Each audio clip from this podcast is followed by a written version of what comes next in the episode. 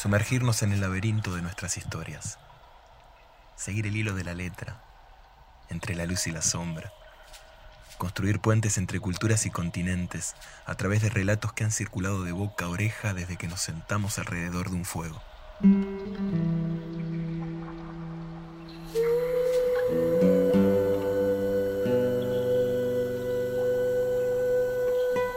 En el laberinto.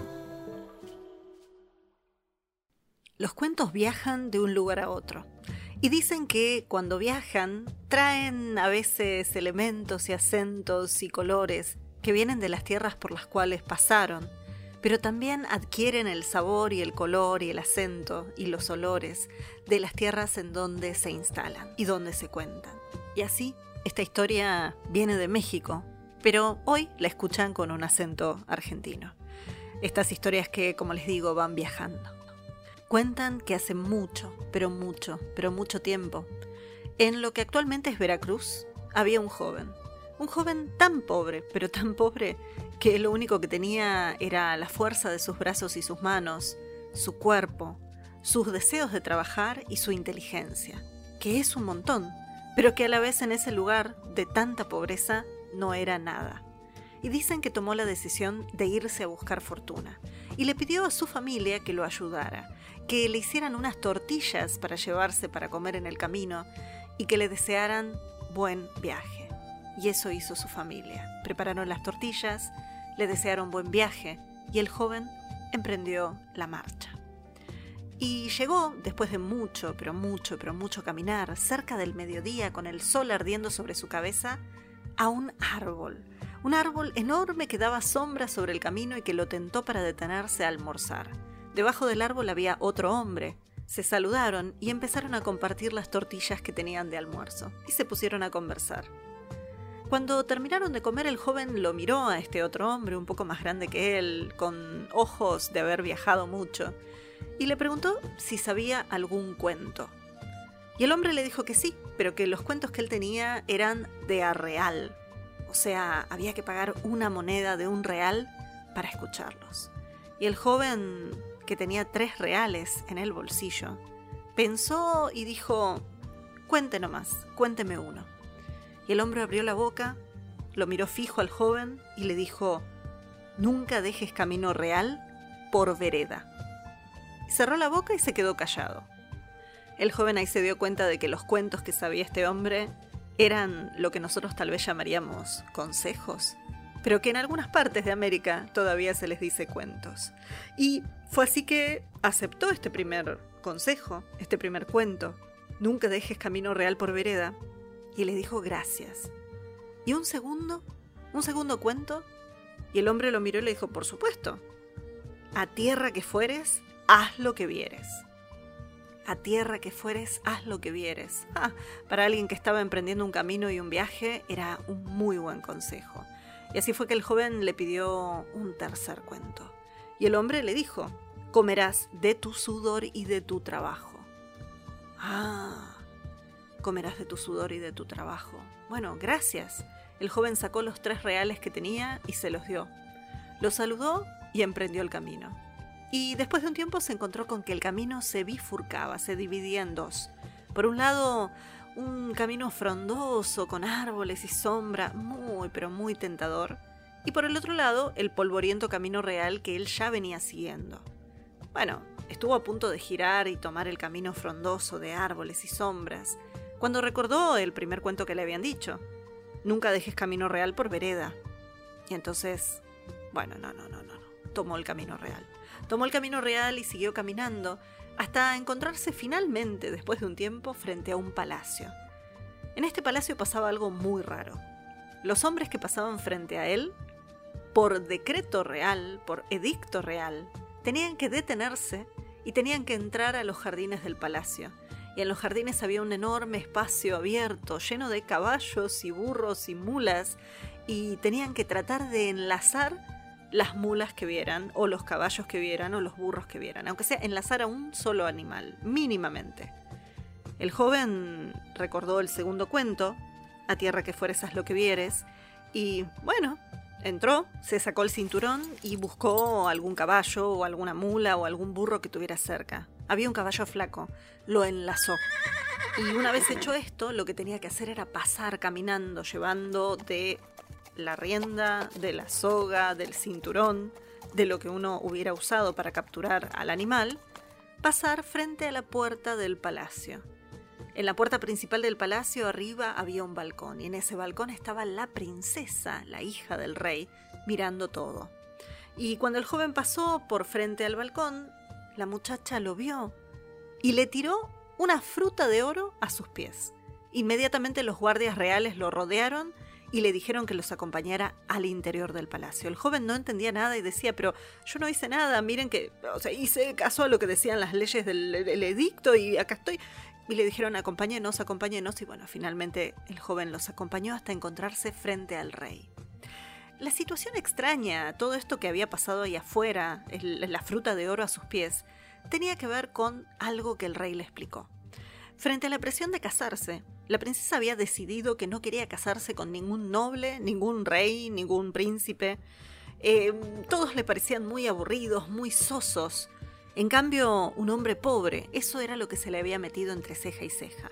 Ella se iba a casar con un hombre pobre, trabajador, y esa era la forma en la que estaban eligiendo al candidato. Y aparentemente, la joven princesa le había gustado lo que había visto y por eso la fruta dorada a los pies del muchacho.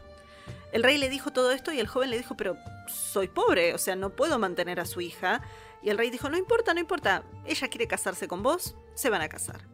El joven conoció a la princesa, le gustó, conversaron, se gustaron.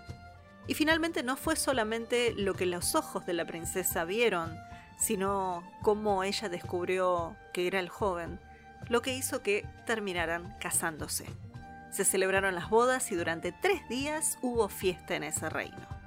Al final de los 3 días el joven recordó el tercer cuento que le habían dicho, que era comerás de tu sudor y tu trabajo, y le dijo a su flamante esposa que él no podía estar en el palacio sin trabajar, pero que como era imposible conseguir un trabajo dentro del propio palacio, siendo el esposo de la princesa, iba a buscar trabajo afuera. Y así fue que tomó sus cosas, las mismas que había traído cuando había llegado al palacio, y siguió caminando por el camino real y muy, muy cerca del palacio encontró una serie de minas que estaban buscando hombres para trabajar. Y como era temprano y el joven venía bien dispuesto, le dieron trabajo enseguida. Le dijeron que tenía que cortar unos árboles ahí alrededor de la mina y esa era su tarea. El joven aceptó y sacó un hacha y empezó a cortar los árboles que le habían indicado. Después de unas horas de trabajo bajo el arduo sol, apareció el dueño de la mina, que todos los días hacía una ronda de inspección para ver que todo el mundo estuviera donde tenía que estar. Y dicen que cuando se encontró frente a este joven, lo vio tan humildemente vestido, con su sombrero, sus guaraches, su petate, y nada más. Y además todas cosas gastadas, que se quedó mirando durante un rato, como él esforzadamente iba tirando abajo estos árboles. Y a la vez, este dueño de la mina, secándose el sudor de su frente, de su propia frente, por el calor, dijo, ¿quién fuera yerno de rey para no trabajar, no? Y el joven se dio vuelta, lo miró y le dijo, bueno, yo soy yerno del rey, pero acá me ve. A lo cual el dueño de las minas empezó a reírse y decirle que dejara de mentirle, que eso era imposible, que él no era el yerno del rey. Que sí, la hija del rey se había casado hacía unos días, pero ¿quién iba a ver al yerno del rey, al esposo flamante de la princesa, trabajando en una mina? Y el joven le dijo que sí, que él estaba trabajando ahí, y que él se había casado con la princesa. Bueno, para este momento el dueño de la mina se empezó a enojar porque parecía un joven honesto y le estaba mintiendo en la cara. Y le terminó diciendo que, bueno, que se jugaba en su palabra. Y el joven le dijo, me juego la vida, que es lo único que tengo. Y el dueño de la mina lo miró y le dijo, ¿apostarías tu vida para sostener esto que estás diciendo? Sí, me juego la vida. Y entonces el hombre le dijo, bueno, está bien, que sea una apuesta. Y ahí el joven le dijo, un momento, si es una apuesta, ¿qué es lo que usted va a apostar? Y él dijo, todas mis propiedades, mis minas, mis haciendas, mis propiedades. Eso fue lo que apostaron. Ahora, ¿cuál era la prueba? ¿Cómo podía ser el joven para mostrarle o demostrarle a este hombre que él era el yerno del rey? Acordaron que al día siguiente, si la princesa no se aparecía para llevarle el almuerzo, eso era prueba de que el joven estaba mintiendo. Y que si estaba mintiendo, como él había apostado su vida, el hombre le iba a retorcer el pescuezo, literalmente. El joven aceptó y se volvió al palacio y fue a hablar con su joven esposa y le dijo que tenía un favor para pedirle. Tenía que pedirle que al día siguiente, temprano, porque en realidad, siendo que él arrancaba en la madrugada, el almuerzo era antes del mediodía, ella se apareciera completamente vestida de princesa llevándole el almuerzo. La joven, que no estaba muy acostumbrada a este tipo de pedidos, es más, la que siempre pedía y demandaba era ella en su vida normal, empezó a mirarlo con cara mala y a hacer refunfuños y pucheros y se fue a hablar con el rey. Se fue a hablar con el rey y pedirle a su padre que no la dejara hacer esto. Y entonces el rey le dijo, pero a ver, vos te casaste con un hombre pobre que además está trabajando y que si te pide que hagas esto, pregúntale por qué. Y si no te lo puede decir, ¡habla! Bueno, la joven no entendía muy bien esto, estaba todavía aprendiendo, a ver, era el tercer día que tenía de casada y ya estaba con este problema, entonces le pidió al padre que hablara con el joven.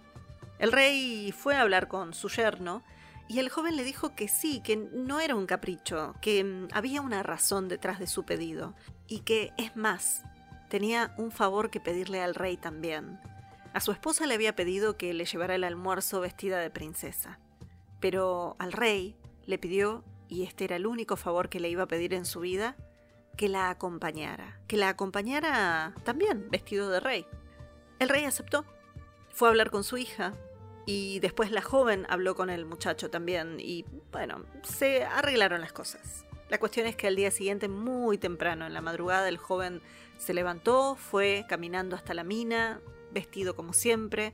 Empezó a trabajar con su hacha, retomando las tareas que tenía, y cuando empezó a acercarse el mediodía, apareció el dueño de la mina y le dijo, bueno, no veo que te hayan traído el almuerzo, así que se acabó. Y el joven le dijo, no, momento, todavía no es el horario del almuerzo. Esperemos una hora a ver qué pasa.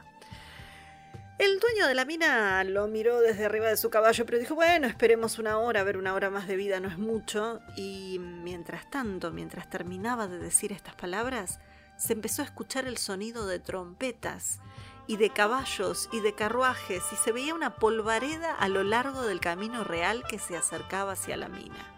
Era la caravana real, que se detuvo frente a donde estaba el joven. Y del primer carruaje, del más lujoso, descendió la princesa, con su corona, con su capa, con su vestido de ceremonia, llevando algo envuelto en una tela. Cuando se encontró frente al joven, le dio ese algo y le dijo, acá está tu almuerzo. Y al mismo tiempo, mientras ella le entregaba el almuerzo, el rey bajaba del carruaje y los sirvientes que acompañaban toda esta caravana real ponían una mesa y una serie de sillas y manteles y vajilla y armaban una mesa para almorzar al aire libre como si estuvieran en el medio del palacio. Y así fue que el joven se salvó porque demostró al dueño de la mina que realmente él era el yerno del rey. Y que esa frase de quién fuera yerno del rey para no trabajar no se aplicaba en su caso. El dueño de la mina tuvo que aceptar las condiciones de la apuesta, porque además frente al rey no podía retractarse, así que le entregó todas sus propiedades al joven. Algunas personas dicen que después de esto el joven no necesitó trabajar nunca más, porque ya tenía lo suficiente como para que si su esposa le pedía algo, él pudiera dárselo. Pero hay otras versiones que dicen que él siguió trabajando más allá de haber ganado la apuesta y más allá de todo, porque recordaba estos 3 consejos, los de nunca dejes camino real por vereda, a tierra que fueres haz lo que vieres y comerás de tu sudor y tu trabajo. 3 cuentos que valieron 3 reales, pero que le significaron otra vida. Esto fue...